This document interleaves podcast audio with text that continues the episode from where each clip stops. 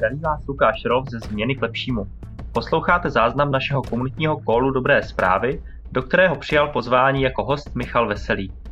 Michala jsme pozvali jako zástupce Jihomoravského inovačního centra, které tento měsíc uspořádalo konferenci Velvet Innovation na téma udržitelnost jako biznisová příležitost. Konference byla pouze prozvané, ale její téma a obsah byl natolik zajímavý a důležitý, že jsme se rozhodli vám ho přiblížit i v dnešních dobrých zprávách. Michala, vítám. Dobré ráno. Uh, Michale, uh, na konferenci uh, jste se věnovali udržitelnosti jako biznisové příležitosti, což je i, uh, i takové moto změny k lepšímu. Uh, myslíš si, že udržitelnost je konkurenční výhoda? Uh, myslím, no, ve zkratce. Ale uh, já možná ještě řeknu ten kontext té konference. Uh, my jako inovační agentura JIC uh, fungujeme 18 let a, a jsme zároveň koordinátorem inovační, inovační strategie na Jižní Moravě, která identifikuje oblasti, které jsou důležité pro, pro rozvoj tohoto regionu. A jít je vlastně jejím dítětem, protože jsme si uvědomili, nebo region si uvědomil, že podpora podnikání je vlastně zásadní úplně pro budoucnost tohoto regionu. Bylo to v době, kdy tady byla fakt velká nezaměstnanost, zkrachovaly ty velké strojírenské firmy, které byly v Brně. A, a dělali jsme něco jako výroční konference RIS, kdy jsme se regionální inovační strategie, kdy jsme se vždycky ohlíželi za tím, jak to, jak to funguje, co se podařilo, co se nepodařilo, bylo to vždycky spojené s nějakým tématem. A někdy před třemi lety vznikla, a nebylo to z iniciativy JICU, to je zajímavý, byla to poptávka tady velkých technologických technologických firm z Jižní Moravy, že bychom měli udělat něco jako velkou mezinárodní konferenci každý rok, opakovat to, s cílem propojovat, propojovat ty lidi v tom ekosystému, více lidí propojovat a, zároveň, zároveň přinášet inspiraci, a to nejenom z Česka, ale i, i ze zahraničí. A, a, a dát vlastně těm podnikatelům, politikům, univerzitám, neziskovkám tady v tom regionu nový drive a perspektivu, a tak abychom, abychom drželi ruku na tom, na, na tom, co se vlastně děje ve světě a, a byli tomu co nejblíž. A tak vznikl nápad tady na tu konferenci a, a zároveň jsme, zároveň jsme identifikovali ty, a, nebo diskutovali jsme a, s těmi firmami o tématech, které, které by měly být tím, tím driverem. A, a udržitelnost je jednoznačně ten největší, největší megatrend a proto to téma té konference. Bylo tam nějakých 300, 300 lidí, z těch nejchytřejších lidí v regionu, který máme. Bylo to schválně celý v angličtině, bylo tam, bylo tam třeba do 10% opravdu jako zahraničních, zahraničních lidí, kteří tu angličtinu potřebovali, ale kvůli ním to bylo v angličtině. A zároveň máme vizi, že, že ta mezinárodní prezence na, těch, na těchto konferencích Velvet Innovation se bude, se bude posilovat. A teďka zpátky k té otázce. že je to možný brát jako nějakou, nějakou regulaci. To, je, to je jeden přístup. Ale uh, určitě to business příležitost je, uh, protože potom je velký, velká poptávka. Když se podíváme se na zaměstnance, zaměstnanci jako chtějí tím směrem. Zákazníci, zákazníci to chtějí. Jo. Když máte to tam říkal Václav Muchna, tady majitel jedné z nejúspěšnějších brněnských firm, Wisesoft s miliardovým obratem. Říkal, jako znám spoustu případů, kdy prostě jsou dva, dva výrobky, které jsou úplně identický, ale ten jeden je udržitelný, druhý ne.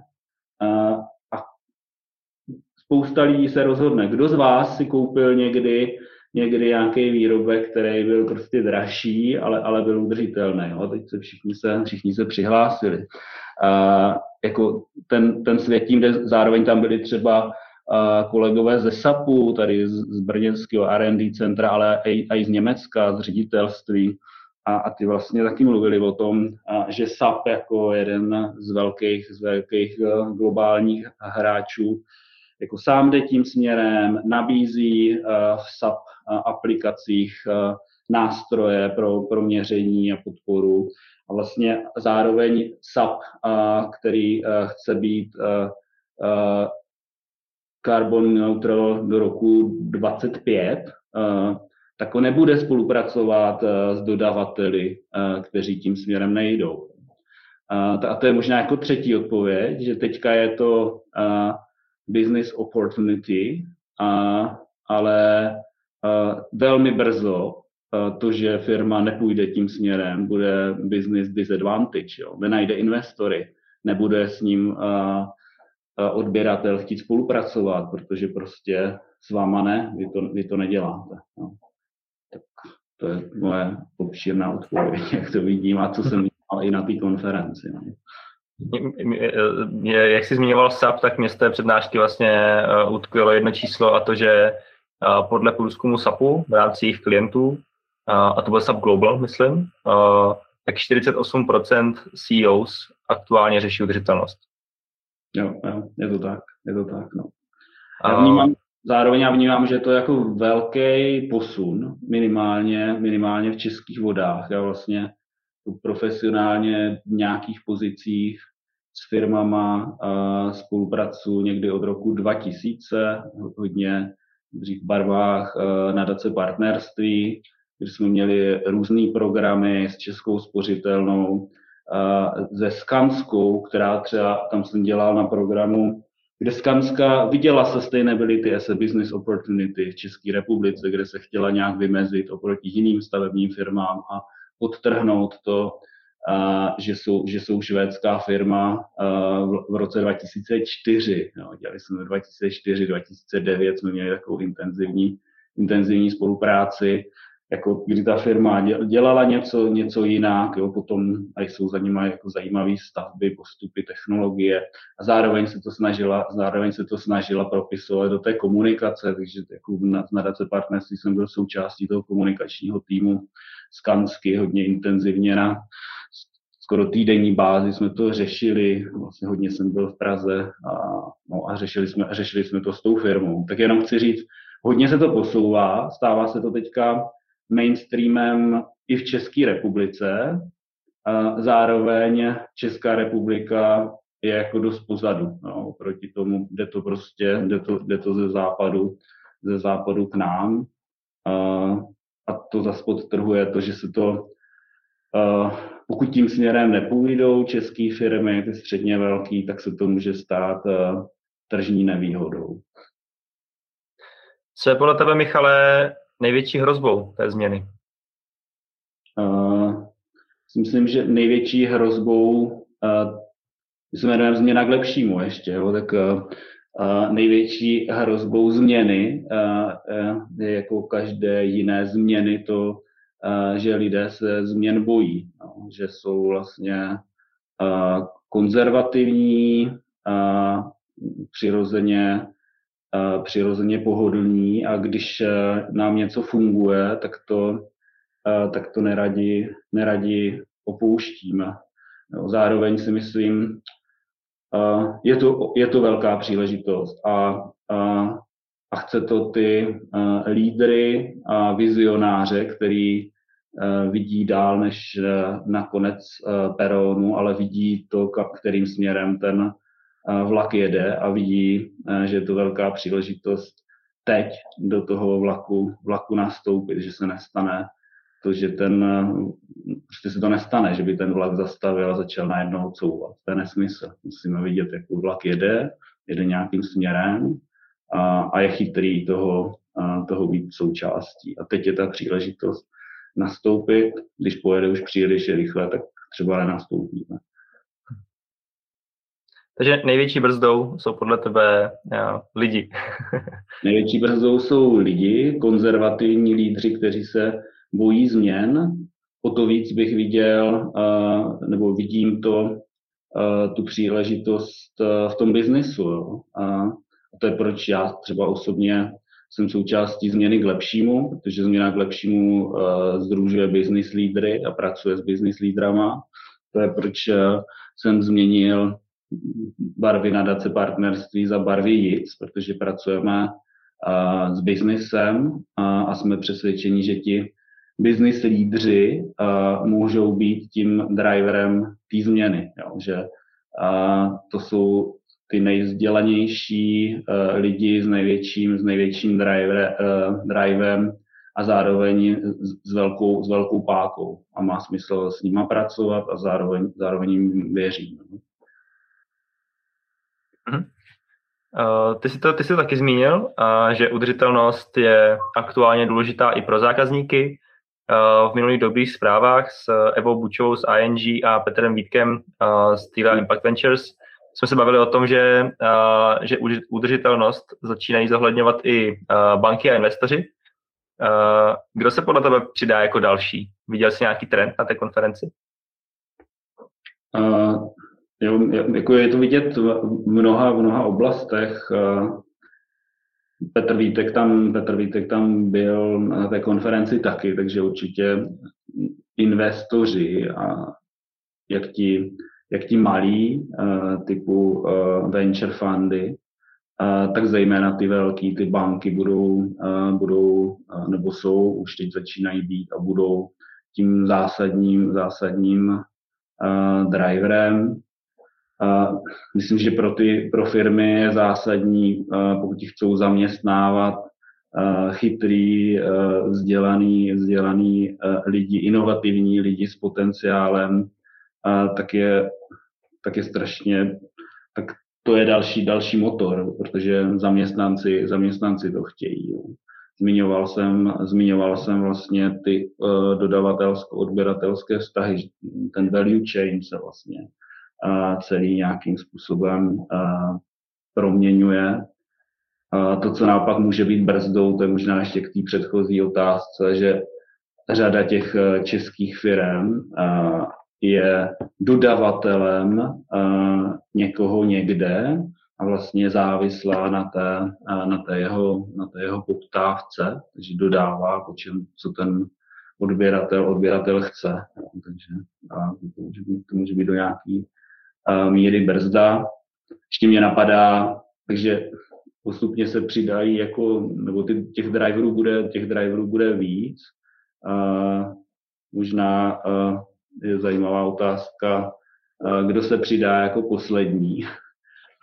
A to souvisí podle mě hodně s tím konzervativcem. Jo? Když jste monopolní energetická firma, zpracovatel ropy, tak vlastně nemáte moc velký zájem, aby došlo, aby došlo k té změně, protože ztratíte ten, ztratíte ten trh. No. Ale nevím, jestli to budou ty poslední. Na druhou stranu jsme se bavili o tom třeba, že ty firmy mají zároveň jako velký kapitál a, a řada z nich se na tu změnu a třeba skok úplně do nějakého jiného sektoru, jiného sektoru připravuje. Eh, na, na, na konferenci během jednoho z těch workshopů uh, mě zaujal názor, že nejrychlejší cesta k rozvoji udržitelnosti uh, by byla zavedení uhlíkové daně.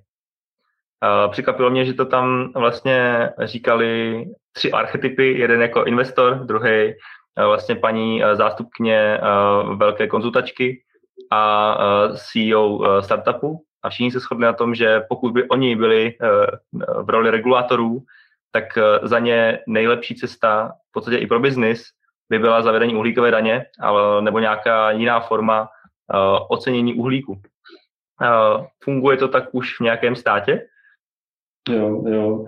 Já si to myslím taky, no. Uh, já si myslím, že určitě jo. Já teda, já jsem studoval ekonomii i makroekonomii, když, když se tím neživím a Tomáš Sedláček by mě určitě ne, nepochválil a vyhodil by mě dneska od zkoušky, ale, ale, ale vlastně daně uh, oproti uh, regulacím, oproti uh, dotacím uh, mají velkou, velkou výhodu. Uh, a to je ta, že jako nástroj uh, té fiskální politiky uh, mohou měnit uh, celý ten systém. A oproti dotacím třeba jsou jako a, relativně jako vysoce efektivní. Jo. A nevznikají, nevznikají tam takové velké administrativní a, náklady. Jako, a hlavně to není nová myšlenka, jo, že v řadě a, evropských zemích a, takové daně fungují. většinou je to zdanění paliv. A uhlíková daň první na světě byla zavedena ve Finsku a dneska, co jsem se díval, tak je v nějaké formě, je to jako velmi rozdílné, tak je už v jedenácti evropských zemích. No. Tam strašně záleží a, a jsou fakt velký rozdíly. No. Tam uh, ve skandinávských zemích je zdanění toho uhlíku jako poměrně vysoký a, a, a myslí to vážně. A nějaké malinkaté zdanění uhlíku, překvapilo, je dokonce i v Polsku a na Ukrajině. Nějaká forma uh, carbon tax. U nás není nic, tady v střední Evropě. Poslední Německo to zavedlo a teď je to vlastně taky hodně zajímavý, že je to a, vlastně největší téma teďka vole. Já jsem slyšel takovou zajímavý, zajímavý rozbor na německé volby, jak je pro německého voliče strašně rozhodné, uh, uh, strašně obtížné se rozhodnout, kterou z těch tří politických stran uh, nejsilnějších vlastně vybrat, protože ty programy jsou všechny velmi podobné. A pro všechny je zásadní priorita přeměna německého hospodářství na nízkouhlíkový. A jediný rozdíl je vlastně právě v tom v carbon tax, jak moc, kdy, co a, a, a jaký daně naopak jako snížit, tak aby ne, ne, se nezvýšila celková daňová zátěž a je to samozřejmě jako choulostivý, choulostivý téma, podle kterého se ten volič rozhoduje, ale zároveň je to docela jako obtížný téma. Ale je to jako hrozně důležitý signál, jo, že tady náš největší uh, soused, zásadní trh uh, jde jednoznačně tady tím směrem. Jo. Takže to se sustainability as a business opportunity dnes a zítra, uh, pokud uh, tím směrem nevy, nevykročíme, tak zásadní nevýhoda. A co bys, Michale, doporučil podnikatelům, kteří chtějí udržitelnost integrovat do svého biznesu? Jo, tak je celá jako pragmaticky bych jim doporučil dvě věci, protože uh, to je mi nejblíž. Uh, doporučil bych stát se členem změny k lepšímu. Uh, a to proto, jako my nemáme patent na rozum, jako změna k lepšímu. My jsme spolek, z podstaty uh, spolku uh, je to členská organizace, zároveň do změny k lepšímu vstupují ti lídři, uh, kteří v tu uh, změnu věří, přemýšlejí o tom, uh, jak nejlépe a nejefektivněji ji udělat s ohledem na zákazníky, s ohledem na zaměstnance, dodavatele, odběratele, technologie, které mají a my nabízíme různé formy sdílení zkušeností, a, takže být změn, členem změny k lepšímu je jako dobrá volba určitě. A druhý, co bych poradil, je podívejte se, co nabízí DIC jo, na Jižní Moravě. My taky jdeme tím směrem, vidíme to jako velkou business příležitost, proto organizujeme takové konference jako Velvet Innovation a máme, máme, máme služby, které přímo jsou tady na to zafokusované business development, a, a firm, a konzultační, konzultační podpora s experty, a specialisty, program třeba přímo zaměřený na cirkulární, cirkulární ekonomiku. Teďka máme pro, za 14 dní děláme pro členy našeho, našeho JIC Plus združení majitelů firm, tak děláme takový design thinking workshop a, a zase zaměřenou na příležitosti v oblasti cirkulární ekonomiky, takže je toho, je toho víc. Takže běžte do JITSu, anebo běžte do změny k lepšímu. Super. Eh, díky moc, Michale. Eh, nechám teďka prostor eh, na dotazy. Michal zmínil, že musí v 9 odejít, ale máme prostor na 2 až 3 dotazy. Davide? Díky. Mě zaujala ta daň z té uhlíkové stopy. Jakým způsobem by se to vlastně měřilo? To je zaměřený na energetiku nebo komplexně na všechny firmy? Protože pak by mě tam úplně nepřišlo relevantní to, že je to jednoduchý způsob. A jak by se to poměřovalo? Jo? Protože když bych to chtěl třeba implementovat na SMIčko, tak nevím, jestli bych dělal LCAčko na svou firmu, nebo jak bych toto poměřoval. Jo, jak by to vypadalo v praxi? jako já nejsem expert na uhlíkovou dáň, jo, ale uh, když se podíváte na uh, třeba Tax Foundation, tak tam mají mapu Evropy uh, a vlastně a je tam, je, je tam ve zkratce napsaný, jak je zdaněná v které zemi tu na uhlíku. No. Takže vlastně a, a zároveň to může být jako jako ta základní jako plošná věc je tu na uhlíku stojí X, uh, tak jako byla, já nevím, v 17. století ve Velké Británii daň z okna, že jo, to jsme se učili když v ekonomii, kolik máte oken na budově, tolik zaplatíte, tak kolik uhlíku prostě vy uh, vaší produkcí uh, působíte, tak tolik zaplatíte. Jo. Takže to je, to je jako, jako paušální jako model, jo, a, ale no. samozřejmě to okno je jednodušší, protože... Právě, právě tak to myslím, jo. Okna si spočítám rychle, ale kolik spotřebuju uhlíku, předpokládám, že bych do toho měl započítat vlastně i celý subdodavatelský řetězec.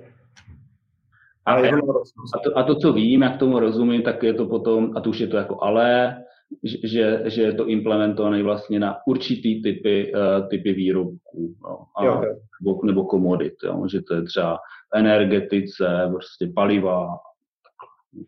Jo, tam rozumím. Dobře, děkuji.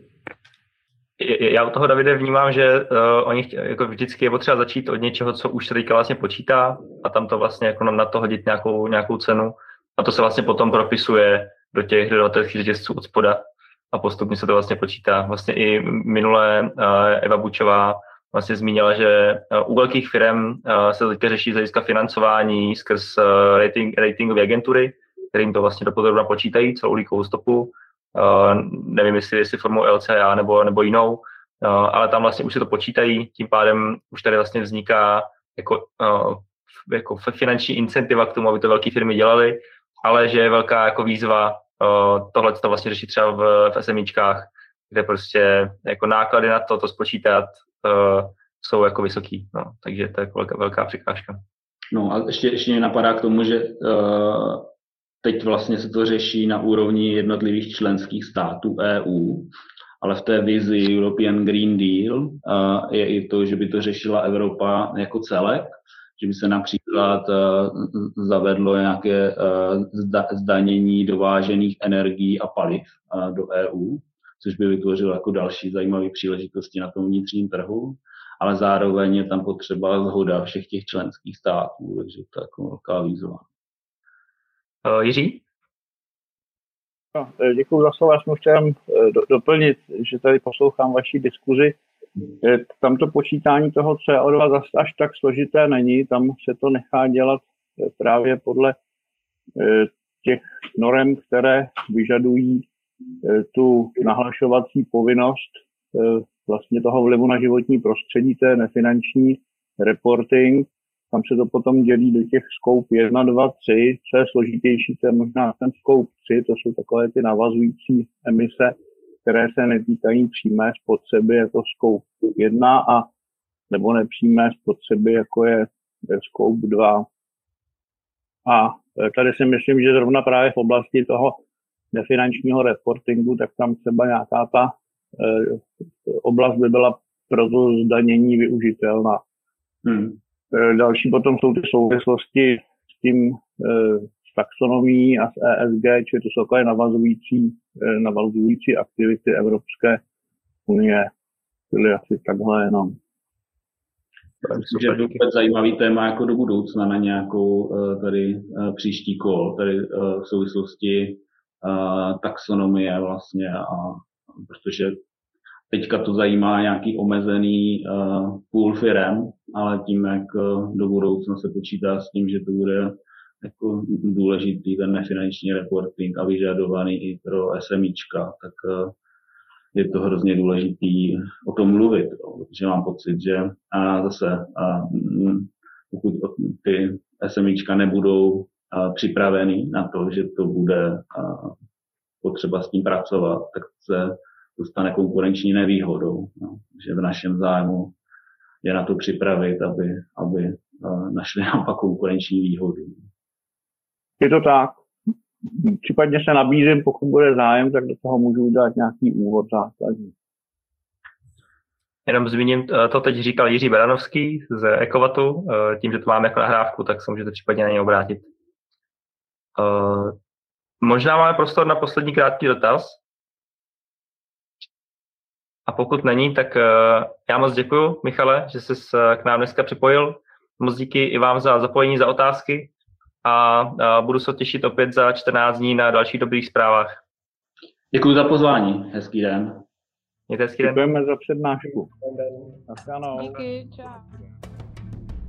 Poslouchali jste záznam dobrých zpráv s Lukášem Rolfem a hostem Michalem Veselým. Dobré zprávy jsou komunitní kol změny k lepšímu. Setkáváme se online každý 14 dní, ve středu vždy od 8.30 do 9 hodin. Změna k lepšímu je spolek, ve kterém hledáme cesty k udržitelnému biznesu. Spojujeme zástupce malých i velkých firm, experty na cirkulární ekonomiku, péči o krajinu a čistou energetiku. Pokud se chcete přidat i vy, napište nám na změna zavináč k lepšímu.cz.